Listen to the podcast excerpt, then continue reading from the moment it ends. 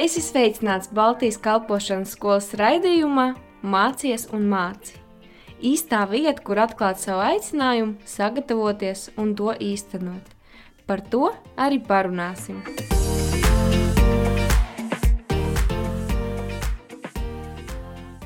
Добрый вечер, дорогие радиослушатели. Labvakar, darbie radioklausītāji! Я очень рад в этот вечер быть с вами.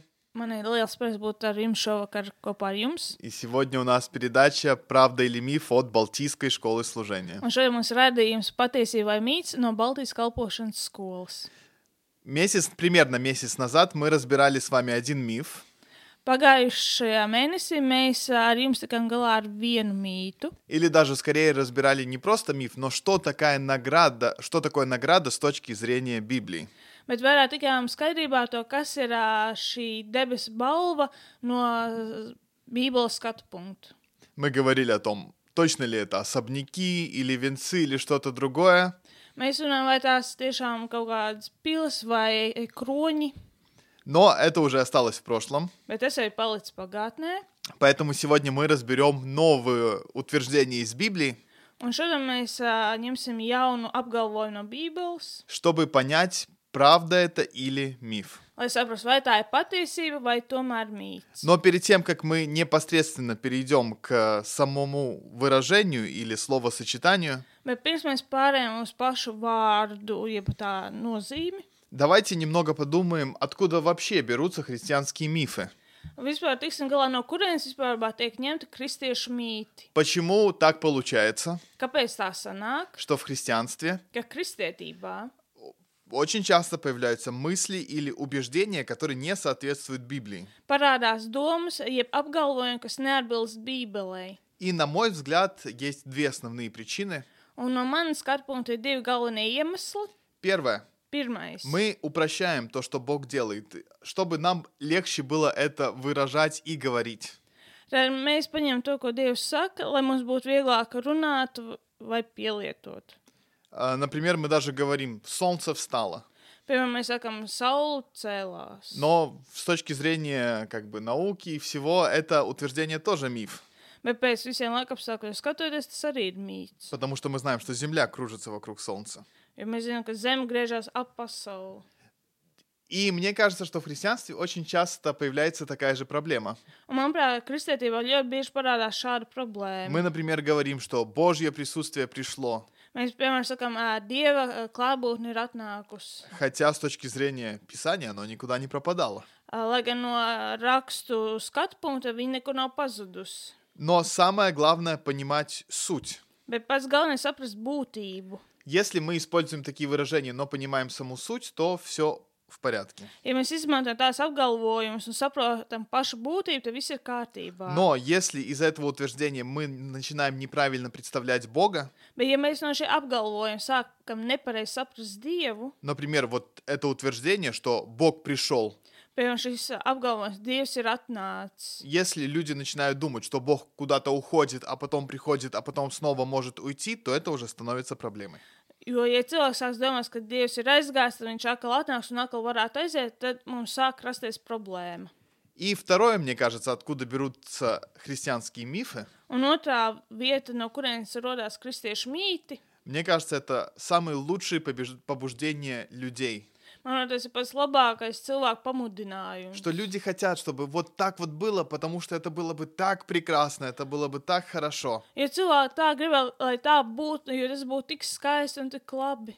Но нам nельзя подстраивать Писание под себя, под свои мысли. Bet, me, bet mēs nedrīkstam pielietot rakstus pēc sevis vai priekš savu kaut kādu labumu. Нам нужно быть честными по отношению к Писанию. Mums jābūt taisnīgiem ā, saistībā pret rakstiem. Итак, сегодняшняя тема, сегодняшнее утверждение, которое мы с вами попытаемся разобрать, Tad šodienas tēma un apgalvojums, ar kur mēs centīsimies tikt galā, это такое выражение tas ir tāds apgalvojums, или даже словосочетание. jeb vārdu salikums. Я уверен, что вы наверняка его слышали. Es esmu pārliecināts, ka jūs noteikti esat arī viņu dzirdējuši. Может быть, вы даже его использовали. Varbūt pat lietojuši esat. Это выражение Šīs apgalvojums ir особое помазание. īpašais svaidījums. Как я уже сказал, наверняка вы точно где-то встречались с этим утверждением. Kā jau teicu, jūs noteikti jau esat kaut kur tikušies ar šo apgalvojumu. Буквально несколько секунд хочу вам дать, Gribu jums pāris sekundes iedot. чтобы вы подумали, что такое вообще особое помазание, Lai jūs padomājat, kas vispār ir īpašs svaidījums? как оно выглядит, Kā tas izskatās? в каких моментах вы слышали, Kādos momentos jūs esat dzirdējuši? В какие моменты вы думали, что вот это особое Божье помазание. Svaidījums? Попробуйте даже отмотать время за последний год, на каких мероприятиях или в каких обстоятельствах вы слышали утверждение «особое помазание». Centieties atgriezt atmiņā, piemēram, pēdējo lai, gada laiku, kur jūs varbūt esat dzirdējuši, ka tas ir īpašs dieva svaidījums. Попробуйте вспомнить свои ощущения и переживания, когда вы сами говорили, что сегодня было особое Божье помазание. Centieties atcerēties, kādas bija jūsu uh, emocijas, jūs, kā jūs jutāties, ka jūs teicāt, ka šodien ir īpašs dieva svaidījums.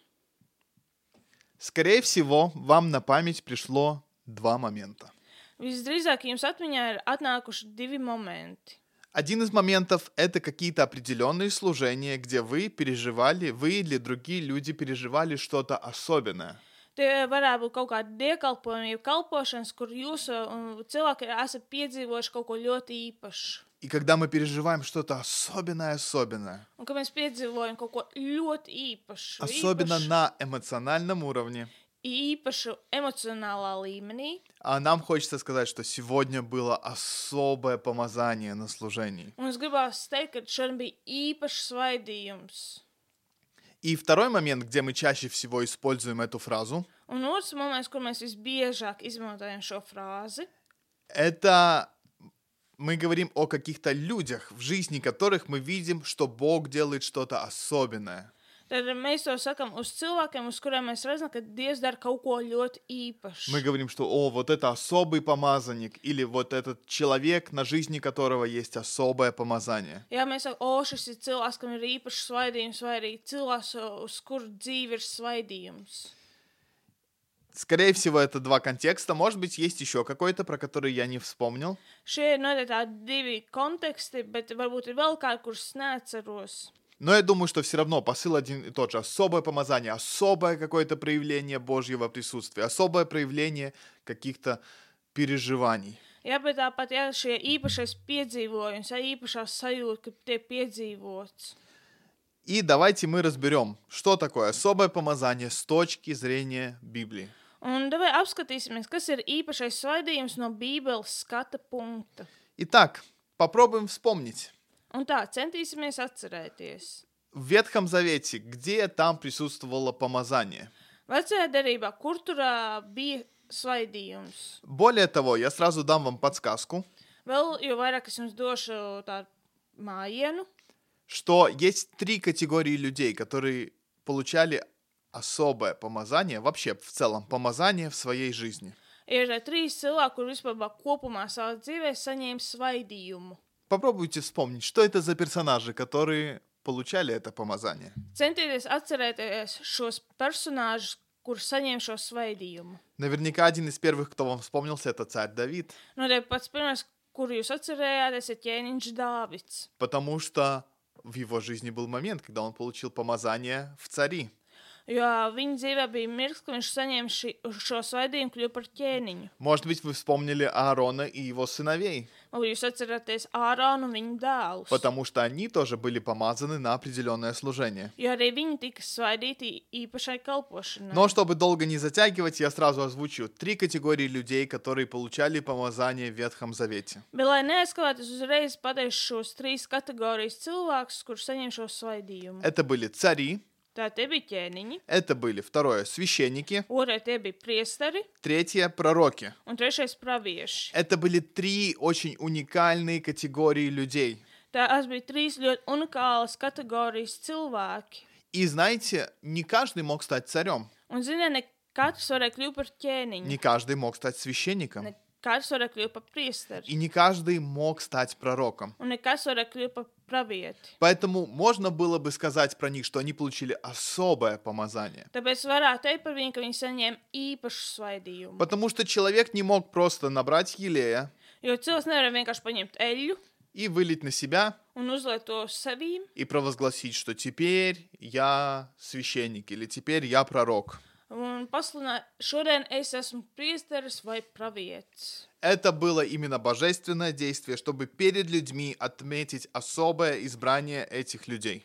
Tā bija īpaša uh, dievišķa uh, svaidīšana, lai atzīmētu un iezīmētu šos cilvēkus. И это символизировало Божье присутствие в их жизни Un tas simbolizēja dieva klātbūtni viņu dzīvēs и Божье избрание для них. un dieva izredzēšanu priekš viņiem. Еще раз я делаю акцент на том, что это не было доступно всем. Es vēlreiz lieku akcentu, ka tas nebija pieejams visiem.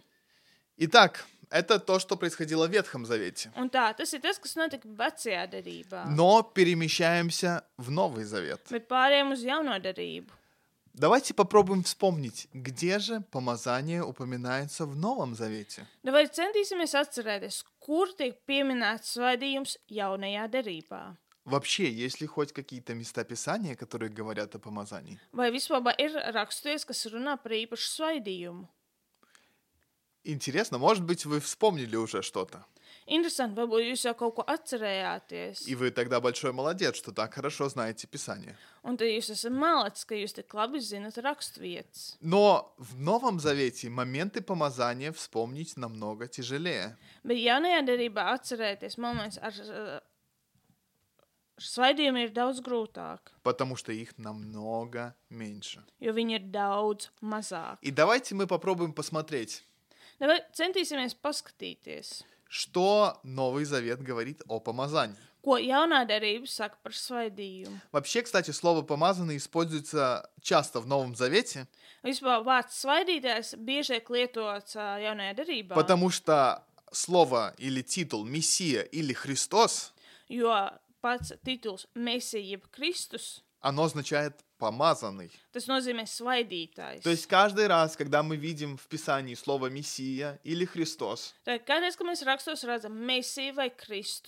мы практически видим слово «помазание». mēs būtiski redzam vārdu svaidījums. И на жизни Иисуса действительно было особое помазание. Un tiešām uz Jēzus dzīve bija īpašs svaidījums. И это помазание как символ того, что ему была поручена определенная конкретная миссия.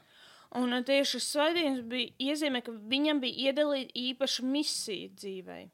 И, кстати, сам Иисус и говорит об этом. Un patiesībā pats Jēzus par to runā. А, В Луки 4.18 Lūka 4.18. а, Иисус ц- цитирует из Ветхого Завета, из пророка Исаии. Uh, Jēzus citē no vecās derības, no Iesaijas. И вот что он говорит. Viņš saka. Дух Господа на мне, потому что Он помазал меня возвещать бедным радостную весть. Tā kunga gars ir uz manis, jo viņš mani svaidīs sludināt prieka vēsti nabagiem. Он послал меня провозглашать свободу пленникам, прозрение слепым, освободить угнетенных и так далее. Uh, viņš ir svaidījis man atsobināt, uh, atsobināt uh, cietumniekus un akliem gaismas uh, satriektos palaist vaļā. Итак, мы видим, что здесь помазание приравнивается к тому, что Бог посылает его. Tad mēs redzam, ka svaidījums šeit parādās, ja, jo Dievs viņu sūta. И, кстати, если вы помните, Un, starp citu, ja jūs э, atceraties, очень часто в Ветхом Завете ļoti bieži vecajā derībā помазание, чтобы вообще помазать кого-то в цари или священники или пророки, lai svaidītu vispār kā par ķēniņu, pravieti vai priesteri, то масло или елей набирали в рог, tad eļu savāc tādā tā kā ragā, что символизировало символ власти. eh, kas simbolizēja varu. И помазание Иисуса, оно символизирует власть, которая пришла вместе с той миссией, которая была ему поручена. Un eh, šis svaidījums, kas nāca Jēzus, tas parādīja šo varu, kas nāca kopā ar viņu. И теперь э, с Христом, в принципе, я думаю, все понятно. Manuprāt, šobrīd ar Kristu viss ir skaidrs. Я думаю, что мало бы кто из нас, э, кто следует за Христом, возразил бы, что нет, он не был помазан. Es domāju, ka eh, diez vai kāds no mums eh, tagad teiktu, ka ne, viņš nebija svaidītais. Вряд ли бы кто-то возражал бы. Diez vai ka kāds to apgalvos. С Христом все понятно. Ar Kristu viss ir skaidrs. Но что по поводу нас? Bet kas ir saistībā ar mums? Что теперь с нашей жизнью? Kas tagad ir ar mūsu dzīvi? Есть ли возможность у нас получить какое-то особое помазание, Vai mums ir iespējams saņemt kaut kādu īpašu svaidījumu, на- чтобы оно было в нашей жизни? lai tā būtu mūsu dzīvēs? Можно ли нам получить какое-то особое помазание, Vai mēs varam saņemt kaut kādu īpašu svaidījumu, которое отличало бы нас от других христиан? kas atšķir mūs no citiem kristiešiem? И вот с этими вопросами давайте попробуем разобраться. Un re- centīsimies ar šo jautājumu tikt galā. И есть три места Писания из Нового Завета, которые я хочу вам предложить. Ir trīs ar- rakstu vietas no jaunās darbības, kuras gribu jums И piedāvāt. мы начнем с 1 Петра, 2, 2 глава, 9 стих. Mēs sāksim no 1. pētera 2. nodaļas 9. panta. Это очень известный стих, Tā ļoti zināma rakstu vieta, но давайте мы прочитаем его. bet izlasīsim. А вы род избранный, царственное священство, святой народ, люди, принадлежащие Богу, призванные возвещать о Его великих делах. Он призвал вас из тьмы в свой чудесный свет. Bet jūs esat izredzēta cilts, ķēnišķīgi priesteri, svēta tauta, dieva īpašums, lai jūs paustu tā varenos darbus, kas jūs ir aicinājis no tumsas savā brīnišķīgajā gaismā. Удивительное выражение использует апостол Петр. Īpašu līdzību izmanto apustulis Pēters. Он говорит, что мы царственное священство. Viņš saka, ka mēs esam ķēnišķīgi priesteri. Он буквально говорит, что мы цари и священники. Tad viņš saka, ka mēs esam ķēniņi un priesteri. И я напоминаю вам, Es jums atgādinu, что это две категории людей, tās ir divas kategorijas cilvēku, которые могли выполнять свои функции только после того, когда они были помазаны. Viņi varēja izpildīt savu funkciju tikai tad, kad viņi tika svaidīti. Это значит, Tas nozīmē, что если мы стали царями и священниками, ja mēs kļuvām par ķēniņiem un priesteriem, это стало возможным благодаря только одной вещи, tas varēja notikt tikai pateicoties vienai lietai, что мы стали помазаны Иисусом Христом. ka mēs tikām Jēzus Kristus svaidīti. И еще два места Писания, они оба будут из 1 Иоанна 2 главы. Vēl divas raksturietas no 1. Jāņa 2. nodaļas. Вот что говорит апостол Иоанн. Saka apustulis Jānis. Вы получили помазание от святого, и у всех вас есть знание. Jums ir svaidījums no svētā, un jūs zināt visu. Здесь апостол Иоанн рассказывает, кто нас помазал. Apustulis Jānis šeit stāsta, kas mūs ir svaidījis. Это наш святой Бог. Tas ir mūsu svētais Dievs. И дальше в 27 стихе он говорит, Un tālāk 27. pantā viņš saka, помазание, которое вы получили от него, постоянно в вас. И поэтому вам не нужно, чтобы кто-либо учил вас.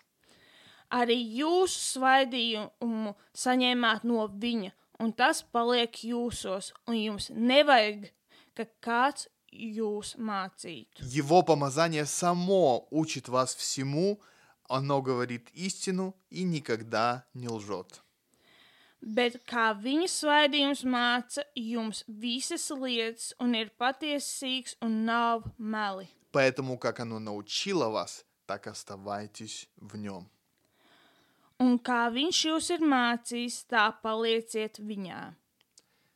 Итак, Un tā, я хочу сделать акцент на 27 стихе, es gribu dot akcentu uz 27. pantu. потому что там сказано, что помазание, которое вы получили от него, постоянно в вас. Jo tur ir teikts, ka svaidījums, kur jūs saņēmāt no viņa, ir pastāvīgi jūsos. То, на чем соглашаются многие, Tajā, kur daudz piekrīt, что то, что имел в виду апостол Иоанн, to, ko domā apustulis Jānis. что в нас есть Дух Святой, Ka mūsos ir svētais gars, или в нас есть водительство Духа Святого, un ka mums ir ā, svētā gara vadība, которое и учит нас всему. kas mūs māca it visā, которое постоянно в нас, kur patstāvīgi ir mūsos, которое не приходит и не уходит. kur neatnāk un neaiziet. Оно постоянно в нас. Viņi patstāvīgi ir mūsos. Итак, с точки зрения Нового Завета, Un tātad no jaunās derības skata punkta мы все помазаны. mēs visi esam svaidīti. На самом деле нету особого помазания, которое могло бы отличить меня от другого христианина. Patiesībā nav īpašāks svaidījums, kas varētu man atšķirt no cita kristieša. Нету какого-то особого дела, которое я могу сделать, чтобы получить особое помазание в моей жизни. Patiesībā nav īpaša darba, ko es varētu darīt, lai saņemtu īpašāku svaidījumu nekā kas ir citiem. Потому что Писание учит, Jo raksti что māca, это помазание, оно постоянно во мне. ka ā, šis svaidījums ir patstāvīgi manī. Нету такого, что оно приходит и уходит. Nav tā, ka viņi atnāk un aiziet. Нету такого, что кто-то более помазан, чем я. Nav tā, ka kāds ir vairāk vai mazāk svaidīts nekā es. Нету такого, что вот служитель в церкви, он особо помазан, а уборщица в церкви, которая тоже христианка, но она так себе помазана. Nav tā, ka draudzē sludinātājs ir vat, īpaši svaidīts, bet draudzes sieviete, kas ir apkopē, kur arī ir ticīga un kur mīl Kristu, ka viņa ir mazāk svaidīta. С точки зрения Нового Завета мы все помазаны. No jaunās derības skatu punkta mēs visi esam svaidīti. И я хотел бы сделать акцент на этом. Un es gribu radīt akcentu uz šo. В чем, мне кажется, опасность вот этого мифа, когда мы слышим, что кто-то из людей особо помазан? Kur es redzu tādu bīstamību šajā mītā, ka kāds cilvēks ir īpaši svaidīts? Или когда мы слышим про какие-то служения, что вот это особое помазание. Vai ka mēs redzam kaut kādu s- īpašu diekalpojumu, kalpošanu, ja kur ir īpašs svaidījums? Во- sakam. Во-первых, мы как будто бы создаем разделение на помазанных и непомазанных, Mēs vispirms darām tādu kā iedalījumu svaidītajos un nesvaidītajos. что неправильно с точки зрения Библии. Kas pēc Bībeles skatu punkta ir nepareizi. И более того, если ты в жизни не видишь чего-то особенного, что происходит у тебя, Un vēl vairāk, ja tu dzīvē neredz kaut ko īpašu, kas notiek tavā dzīvē, ты думаешь, вот, наверное, у меня нету особого помазания в жизни. tu domā, o, man nav laikam īpašs svaidījums savā dzīvē. Может, ты искренне молишься, ты искренне ищешь Бога, ты искренне вникаешь в Писание, Un tu patiesi lūdz Dievu, tu meklē viņu, tu iedziļinies rakstos. Но ты, может быть, не видишь чего-то особенного, что происходит. Bet tu neredzi kaut ko īpašu, kas notikt. И ты ставишь на себя клеймо, вот, значит, на моей жизни нет особого помазания. Un tu sāc uh, teikt par dzīvi, o, man nav īpašs svaidījums. Вот, вот этот служитель, так много Бог через него делает, он помазан, а я нет. O, vot šis sludinātājs, viņš ir svaidījis, viņš daudz lietas dara, bet es jau nē. Я хочу раскрыть тебе секрет. Es gribu tev atklāt noslēpumu. Ты тоже помазан. Tu arī esi В svaidīts. тебе тоже живет Дух Святой. Arī tevī dzīvo svētais gars. Как вам кажется, Моисей, он был особым помазанником Божьим? Kā viņš šeit mūzis bija īpaši Dievs svaidīts? Я думаю, что все ответят, что да. Es domāju, visi atbildēs, ka jā. И я хотел бы обратить внимание, что Моисей этот особый помазанный человек Es gribu vērst uzmanību, ka mūzis ir īpaši svaidīts cilvēks. провел в пустыне 40 лет, просто пася овец. Viņš pavadīja 40 gadus tūkstnesī vienkārši ganot avis. 40 лет, не видя ничего особенного, что происходит. 40 gadus ganīja avis un neko īpaši neredzēja. Может, в твоей жизни сейчас такой период, Varbūt tavā dzīvē ir šāds periods, что ты не видишь чего-то особенного, что происходит. ka tu neredzi kaut ko īpašu, kas notiek tavā dzīvē. Я хочу сказать тебе, что это не потому, что у тебя нет особого помазания в жизни. Es gribu tev to pateikt, tas nav tāpēc, ka tavā dzīvē nav īpašs svaidījums. Может, просто Бог ведет тебя через такой период. Varbūt Dievs tev vienkārši ved caur tādam periodam. Вторая опасность, которую я вижу вот в этой фразе «особое помазание». Otrā bīstamība, ko es redzu šajā frāzē, ir īpašs svaidījums. Очень часто, когда люди чего-то не переживают на эмоциональном или физическом уровне, Ļoti bieži, kad cilvēki kaut ko nepiedzīvo emocionālā vai fiziskā līmenī, то мы склонны сказать, что вот, как-то сегодня не было так помазано. mēs varam teikt, o, nu šodien jau nebija laikam tik svaidīti. Но, может, это просто ты не пережил? Varbūt tikai tu to nepiedzīvoji. Может, для кого-то это был вечер, когда он отдал свою жизнь Иисусу. O, Kādam tas bija vakars, kad viņi deva savu dzīvi Jēzum. И для Бога намного важнее служение, где покаялся один человек, Un priekš Dieva daudz svarīgāk ir ā, kalpošana, kur viens cilvēks atgriežas, чем служение, где 99 христиан почувствовали особое помазание. nekā kalpošana, kur 99 taisnie sajūt īpašu svaidījumu. Поэтому нам нужно быть аккуратными, мне кажется, в отношении служений, когда мы говорим, о, вот сегодня было особое помазание. Mums jābūt ļoti uzmanīgiem un rūpīgiem, kad mēs runājam par kalpošanu un sakām, o, šeit bija īpašs svaidījums. И знаете, иногда, мне кажется, в христианстве люди манипулируют понятием особое помазание в отношении служения. Manuprāt, ā, kristieši diezgan daudz manipulē ar šo īpašo svaidījumu, kad iet runa par kalpošanu. Особенно, когда определенной интонацией или голосом, или взглядом говорят, вот такое особое помазание было сегодня. Ja, kad ar tādu ļoti īpašu izteiktu balsi vai emocijām, ja, o, šeit bija īpašs svaidījums. И ты, который ничего не пережил, Un tu, kurš neko ты nepiedzīvoji, чувствуешь себя так плохо. tu jūties tik slikti, Ты чувствуешь себя таким недуховным. tu jūties tik negarīgs, Ты чувствуешь себя таким непомазанным. tu jūties tik nesvaidīts. Но Божье помазание, оно в тебе. Неважно, ты пережил что-то или нет. Bet Dieva svaidījums ir uz tevi vienā, vai tu piedzīvo vai nepiedzīvo kaut ko. И смотрите, нету с точки зрения Библии особого помазания в чьей-то жизни. Un skatoties pēc Bībeles raksturiem, nav īpašs svaidījums uz kādu dzīvi. Но мне кажется, что очень часто мы используем эту фразу «особое пом- помазание», замещая другие слова, которые библейские. Bet mēs ar šo īpašu svaidījumu cenšamies kā citus vārdus izmantot. Потому что, смотрите, во-первых, да, Библия говорит, что есть призвание. Jā, pirmais Bībeles saka, ka ir У aicinājums. каждого есть свое место, которое ему приготовил Бог. Katram ir sava vieta, ko Dievs ir sagatavojis. Есть послушание. Ir И paklausība. на основании этого послушания Un balstoties uz šo paklausību, разные люди могут, разные люди, которые верят в Иисуса, могут переживать Божью силу, которая проявляется в их жизни. dažādāk cilvēki var piedzīvot Dieva klātbūtni dažādākās vietās. И есть посвящение в жизни. Un ir tāda kā nodošanās. Чем более ты посвящен, тем больше Божьих дел ты будешь видеть в жизни. Jo vairāk tu esi nodevies, jo vairāk Dieva darbs tu redzēsi savā dzīvē. И мне кажется, в отношении а, людей очень часто фразу «особое помазание» Un it īpaši cilvēkiem, ja še, šis termins ā, īpašais что svaidījums, вот этот человек особо помазан, o, vai šis cilvēks ir īpaši svaidīts. Мы используем, чтобы обозначить, что этот человек посвящен, что этот человек послушен Богу. Mēs to izmantojam, lai pateiktu, ka ā, cilvēks ir svaidīts, viņš ir īpašs. Но нам нужно быть очень аккуратным, Bet mums jābūt ļoti uzmanīgiem, чтобы это не ушло в крайность, lai tas neaiziet galējībās. и чтобы мы не делили людей на помазанных или непомазанных, Un ka mēs nedalītu cilvēkus svaidītajos un nesvaidītajos. но чтобы мы всегда знали и помнили, Bet lai mēs vienmēr zinātu un atcerētos, что каждый из нас помазан Богом, помазан Духом Святым. ka katrs no mums ir Dieva svaidīts, svētā gara svaidīti. Поэтому посмотрите на Писание с точки зрения помазания, что Новый Завет говорит об этом. Tāpēc paskatieties uz rakstiem no rakstu skatu punktu, ko viņi saka par svaidījumu. И сделайте для себя свои выводы. Un izdariet paši sev secinājumus.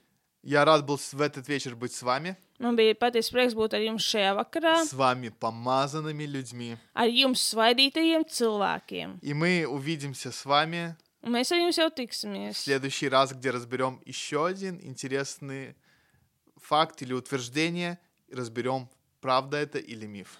kur mēs atkal tiksimies, ā, lai tiktu galā ar kādu svarīgu apgalvojumu vai frāzi. Vai tā ir patiesība vai mīts? Пусть Бог обильно благословит вас. Lai Dievs jūs bagātīgi svētī.